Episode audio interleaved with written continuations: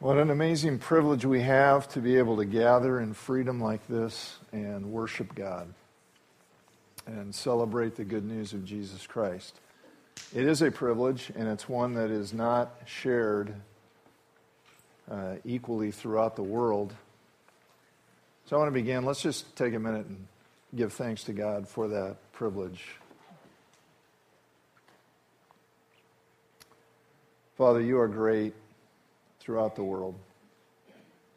And we have an unbelievable privilege you've given us to be able to gather like this and acknowledge how great you are and know, to, and know it and feel it because of Jesus and because of the freedoms we enjoy in this country. Father, I pray you just help us have a heart today for those who also know your greatness but are in very different circumstances. And uh, I pray that you would speak to us through your word today and help us do uh, what glorifies you and what strengthens our brothers and sisters throughout the world. We pray in Jesus' name. Amen. So, this is International Day of Prayer for the Persecuted Church. And I want to begin by just explaining why there is such a thing. I'll show you a picture here of Pastor Youssef uh, Nadarkhani. He is a Christian pastor in Iran, and he is in prison and has been condemned to die because uh, of supposedly renouncing Islam uh, Yosef was born into a, a Muslim family, and in Iran, even though the constitution they have technically guarantees freedom of religion, uh, those who are born into Muslim families are not permitted to become believers in or practitioners of any other faith, including Christianity. Uh, so, for a Muslim to become a Christian is, in a very real sense, a very practical sense, a capital crime. And that is what Pastor Youssef has been convicted of. Uh, he could be taken out and hanged uh, at any moment, but through international pressure and the prayers of God's people, there's been complications, delays, and now his case is currently uh, before the supreme leader of Iran, who apparently will decide whether he lives or dies. Now, you, you may have heard of Pastor Youssef because uh, his uh, case has received a lot of media attention, but he is by no means the only one in such a predicament. There are uh, thousands of others throughout the world, some in prison, some condemned to die, some mistreated uh, by angry mobs, others by even members of their own family. And Iran is certainly not the only place uh, where it is illegal or unacceptable for people to become believers in Jesus. A couple others that are on the screen. Asia Bibi, a mother in Pakistan who has also been condemned uh, to die. Uh, Gao Zhisheng is a uh, Christian attorney in China who has just disappeared. He, he was one advocating for uh, the rights of religious minorities and has disappeared at the hands of the government. Nobody knows where, where he is, whether he's alive or dead. So, this, this is something going on all around in our world today. And of course, the question for us, as believers enjoying great freedom here in the United States, is uh, what should we do about it? I want you to look with me at Hebrews chapter 13, verse 3. Hebrews 13, verse 3, which says, Remember those in prison as if you were their fellow prisoners, and those who are mistreated as if you yourselves were suffering.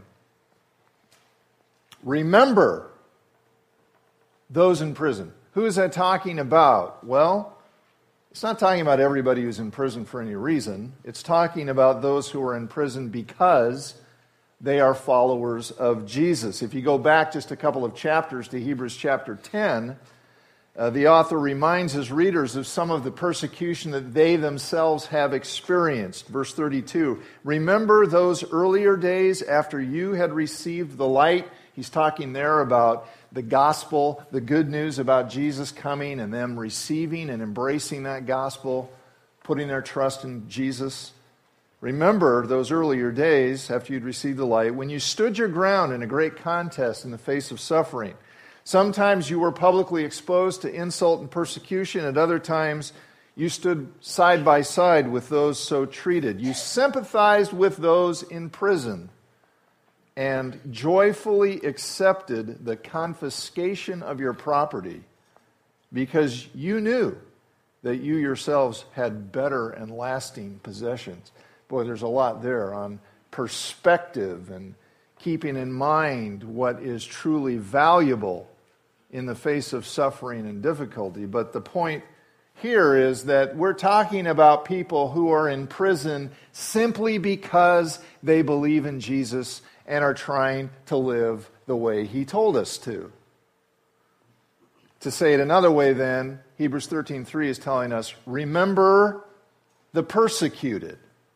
Remember the persecuted. In the book of Colossians, written by the apostle Paul, while he himself was in prison, he wraps up the book, the letter he writes, in chapter 4, verse 18, with these words. He says, I, Paul, write this greeting in my own hand. Remember my chains. Can you hear the emotion in that? Here's this believer in Jesus. He's in a prison cell, chained up.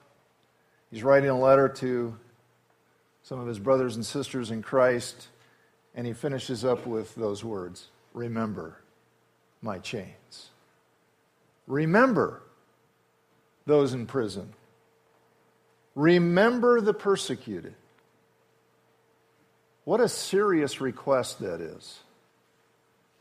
And yet, how difficult for us to relate to. Because what was so common in those days and what still is common in many parts of the world today is completely foreign to you and me. So, for us to remember the persecuted is going to take some intentional effort on our part, and that's why we have an international day of prayer for the persecuted church to help us remember. To remember those who are persecuted, and the best way to remember them is to pray for them. That's the best way we can remember them. That's why we have this day.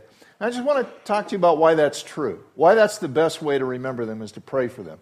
Because what, I'm, what I want to do is, by God's grace, just kind of deal with our motivation here. So, this is something that we will take seriously. This is something we will see as a joyful privilege and opportunity, and a very serious one as well. Why is praying for them the best way to remember them? Well, for one thing, remembering is more than mental, as the Bible defines remembering. It's, it's more than just a mental thing. So we read the instruction remember the persecuted. And what does that mean? Well, we think of remembering primarily as, as a mental exercise if we can call the information up when we need it, then we've remembered. So, you know, if we're out somewhere and, and or even here on Sunday morning, I see your face and your name comes to mind, well, then I've remembered, which more and more seems like a major achievement as I get older. And that's remembering. I, I, can have, I can access that information when I need it. Okay. That's really not what the Bible means by remembering here. It means more than that. It usually does. And we know that because the Bible often pictures God remembering people. And God doesn't forget things the way we forget things. So when he, it says he remembers things, it means more than just that he's got the information. in his mind. What it means is he is calling that information to mind in order to do something, in order to take action of some kind. Let me give you a few examples. Genesis chapter 8. Noah and his family and all those animals are on that huge ark that God instructed Noah to build to warn him that they would be protected when God judged the earth, judged the world for humanity's sin. And in chapter 8 and verse 1, it says, But God remembered Noah and all the wild animals and the livestock that were with him in the ark. And we're tempted to think, well, of course he remembered them. I mean, he's God. And they're the only people left on the planet. Of course, he remembers them. What's the point of saying it? Well, keep reading. God remembered them, and he sent a wind over the earth, and the waters receded. So, see, he called them to mind. The picture is of God bringing them to mind in order to do something for them, to take action, to put an end to the flood, to cause the waters to recede. Another example Genesis chapter 30. Rachel, the wife of Jacob, has been unable to have children. And that is a big deal for many women. In that culture, it was a huge deal. And you can be sure that Rachel prayed a lot with intensity about this. And then look at verse 22. Then God remembered Rachel. He listened to her and opened her womb. Now, see, this is not, this is not God just all of a sudden going, oh, whoops, I almost forgot about Rachel. That's right. She wants a baby. Oh, okay. I better do something. No. This is God in his perfect sovereign timing, fulfilling his purpose, taking action on her behalf doing something, doing good to her. And see, this, when you, when you understand what remember means, then, this way, it, it helps explain then what it means when the Bible says that God doesn't remember something. It doesn't mean he no longer has access to the information. What it means is he doesn't bring it to mind in order to do something. That's the point in Hebrews chapter 10. When it says, when God says about those who've put their trust in Jesus Christ, their sins and lawless acts I will remember no more. Hey, it doesn't mean he's going to obliterate it from his memory. What it means is he's not going to bring them up. He's not going to call them to mind in order to do something, namely condemn or judge or punish. See, verse 18. Very next verse. Where these have been forgiven. See the connection. Forgiveness. I won't remember them, I won't bring them up. This is important because this, this helps us understand what forgiveness really is. And some of you are wanting to forgive someone for something they've done to you, and, and you're thinking what that means is that somehow you've got to obliterate it from your memory and you ought to never think about it again or never feel any twinges about it. That's not what it means. You can't do that. If you try to do it, you'll drive yourself nuts. What it means is intentionally making a decision that you're not going to bring that sin up and use it as a weapon to hurt them back to condemn them. So when God forgets our sins, when He doesn't remember our sins, it means then He's not going to use them against us because Jesus has paid the debt. He's paid the penalty. We don't have to pay it when we trust in Him. That's what it means He doesn't remember. So all of this is to say now, to get back to the point, is that to remember the persecuted means then to intentionally bring them to mind in order to do something for them. And praying is the most helpful thing we can do for them.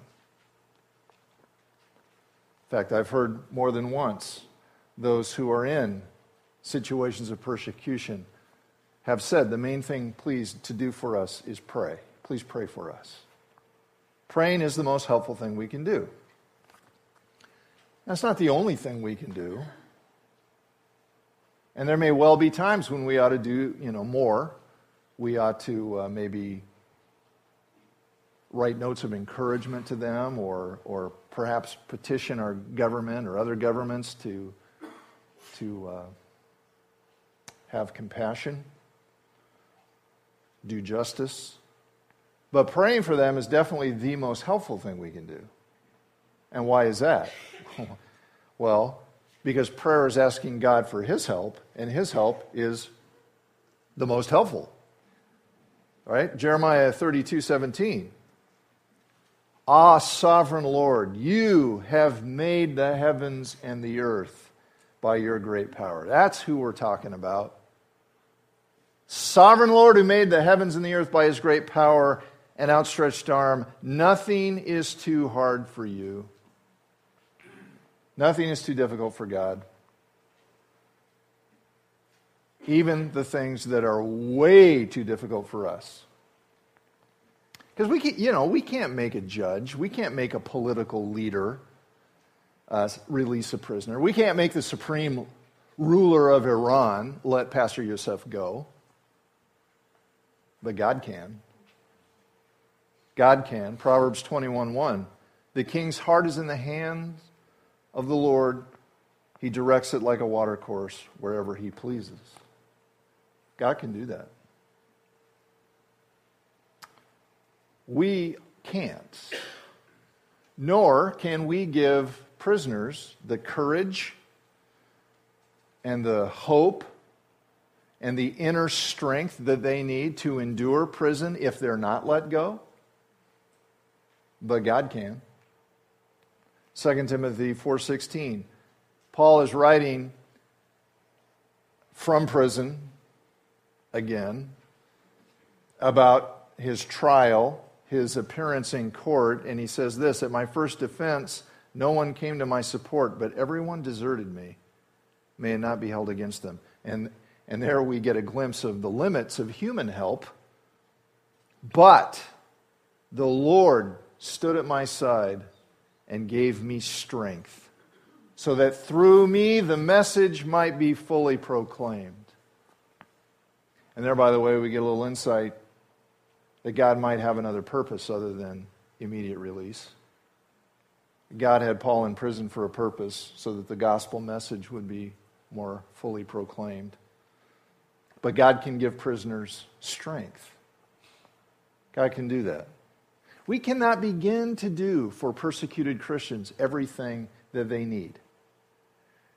You know, we're far away, where we have little or no political power we can't change their circumstances. We can't visit them, hold their hand, pray, pray with them. We can't do that. But God can meet all of their needs. And God responds to our prayers. God responds to our prayers. I don't understand that. I don't get that. I don't know how that works, but I don't have to get it. I just have to believe it. God responds to our prayers, they make a difference. And if you feel like saying, well, why didn't God just do it anyway? This is how God has chosen to do it. He responds to our prayers. Sometimes we get frustrated. We feel frustrated because the only thing we can do is prayer. Say, well, I guess Nothing else I can do. All I, all I can do is pray for him. As if that's, you know, some kind of insignificant little thing. It's not insignificant. No way. Because God responds to prayer. And God does things we can't do. Look at Philippians 1:19. I love this. Here's Paul in prison. Again, he spent a lot of time in prison. Look what he says here in Philippians 1:19. He says, "I know that through your prayers and the help given by the Spirit of Jesus Christ, what has happened to me will turn out for my deliverance." Be sure you see it through your prayers. Through your prayers. God works through your prayers. I know that can be hard to believe. In fact, I think that's probably, I'm guessing that's probably one of, if not the main reason, we, we don't pray more. It's not really that we're too busy because, you know, everybody makes time for the things they really want to do, right? I think the main reason we don't pray more is because we have a hard time believing it actually makes a difference. So we may struggle to believe that it, to believe it, to, that God really does respond to our prayers. But, but look at it once again God works through your prayers. God works through your prayers. Before you leave today, just look somebody in the face and say, God works through your prayers. Because they're probably having a hard time believing it. And you may be too. That is why the very best way we can remember the persecuted is to pray for them. This is not us just wringing our hands and saying, well, I guess there's nothing else we can do. All we can do is pray. No, this is huge. This is God working. He works through our prayers. Okay, so how do we do that? According to Hebrews 13:3 then, how, how do we remember the persecuted by praying for them? What's it telling us to do? Well, let's look and learn. I think the first thing we can learn from here is that we, we, can, we need to pray with awareness. We need to pray with awareness. I'm going to point out something fairly obvious here. That is, that when the writer of Hebrews said, Remember those in prison? the f- original recipients of this, the, the people who first got it, they knew who he was talking about. They knew who that was. They knew those who had been jailed for their faith. They knew their names. They knew their families. They knew their situation. And those are the kinds of things that we need to know in order to pray more effectively, right? Because if you don't know anything about the situation, you don't know the people, you don't, it's really hard to pray effectively. It's just not that meaningful to say, God, please help all of the persecuted Christians in the world. You pray for missionaries like that time. God, please bless all the missionaries in the world. And, you know, I suppose that's better than not praying at all. But it's not super meaningful. It's much more meaningful if, if we know who, what specifically we are praying for. And, and that's a challenge for us. It is because most of us don't know any persecuted believers personally. So, what are we going to do? Well, this is one of the great things about living in this high tech age, and that is that we can get the information we need about persecuted Christians very, very easily. Uh, on your note sheet, there that's in your uh, folder, I've listed on the backside several websites that you can go to to get good, relevant, up to date information about persecuted believers and countries where persecution is going on right now. And if you don't have internet access, uh, I've given you an address here that you can write to, Voice of the Martyrs, and you can subscribe to an actual hard copy newsletter. And so that will give you good information. And uh, also, if you go to that Voice of the Martyrs website, you can actually sign up, and probably with some of these other websites too. You can sign up for a weekly email that will get sent to your email address, and it will tell you kind of what's going on right now and it'll give you a list of people, situations you can pray for. And I love that. That helps me because, you know, I'm not really good at remembering stuff just on my own. I need help. And that's a huge help to get a weekly email to remind me to pray for the persecuted and give me specific information so I can pray with awareness. And I'll tell you another thing the prayer sheet that our secretary, Donna Spencer, puts together every week and is distributed in our groups and classes that meet after this, or you can have it sent to your email address. If you want to be on the prayer chain, if you're not on the prayer chain, you can write on your Connect card, put me on the prayer chain, put your email address. We can do that. And you'll get that prayer sheet emailed to you. And at least one of the requests on that every week usually has something to do with persecuted believers or some situation that, that we can pray for. So there's information available if we'll simply make the effort. If, if we don't have the information, it's probably because we're not trying. So we just need to do that. So I'd encourage you today, if you haven't done it yet, you go home, get access to the information. Find a way to get yourself reminded and pray with awareness. Then the other thing we're called to do is to pray with compassion. And to me, the most challenging part of this instruction in Hebrews 13:3 is the two as ifs. As if you were their fellow prisoner. As if you yourselves were suffering. I mean, it takes a little effort to get the information, but it's really not all that difficult. But praying as if I were in prison with them as if I were suffering what they're suffering, that takes it to a whole nother level. I mean, that's saying that I should remember those people as if I would want to be remembered if I were in their situation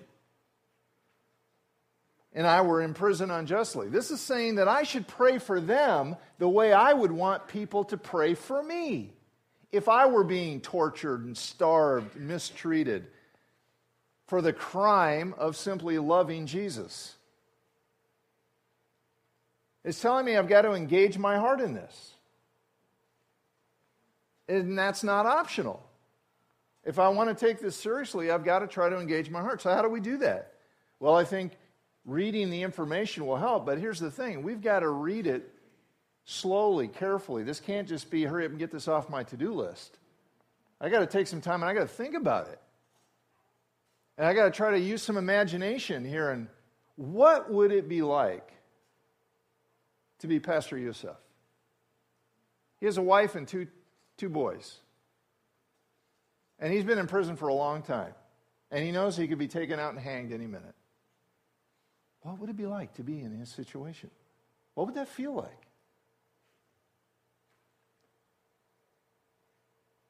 What temptations do you suppose he's exposed to? How about the temptation to deny your faith and save your life? That might be the biggest one. We need to pray for him. That God will give him the courage to stay true.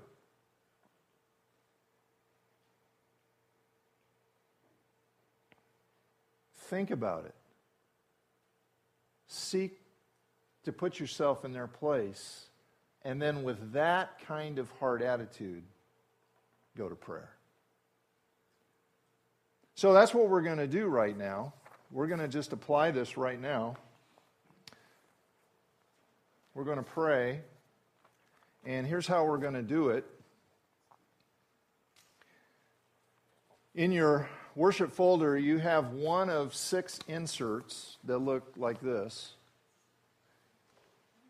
And there's so there's six different varieties of this out there, and these are the top 12 nations according to Open Doors.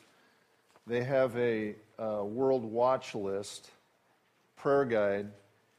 And by the way, the information's at the bottom of the sheet. If you want to go and you can actually get it as a PDF file, if that means anything to you, you can download it and you can print out the whole list. And you can use this as a practical prayer guide. But what we're going to do is each one of you in your folder has one of these. And on your sheet, you have two countries listed. And on the right side of it, there are some specific prayer requests, specific things you can pray for. So, what we're going to do is, I want to ask you just to pray for those two countries, those two situations, the requests there. We'll take a minute or two to do that. And you can pray by yourself quietly silently, or, or if you're with somebody and you want to pray together with them, that's fine too. And then after we do that for a little bit, I will uh, conclude that. And then what I want you to do is I want you to kind of look around and hold up your sheet and look for somebody who's got a different one and then exchange. And then you pray for those two. And we'll do that for a couple of minutes. And then we're going to do that one more time. We're going to exchange it one more time. And that way you will, by the time we're done, have prayed for six different countries and people in those who are suffering. Does that make sense? Sure. Just, you know, I, I get it. And, uh, and use this time and try to think and, and with compassion pray. And the requests are there. So let's go ahead and do that. And I'll just ask you to pray now. And, and in a minute or two, I'll interrupt you and we'll trade and then we'll do that again. Okay? So let's go ahead and pray. Let's join together in prayer.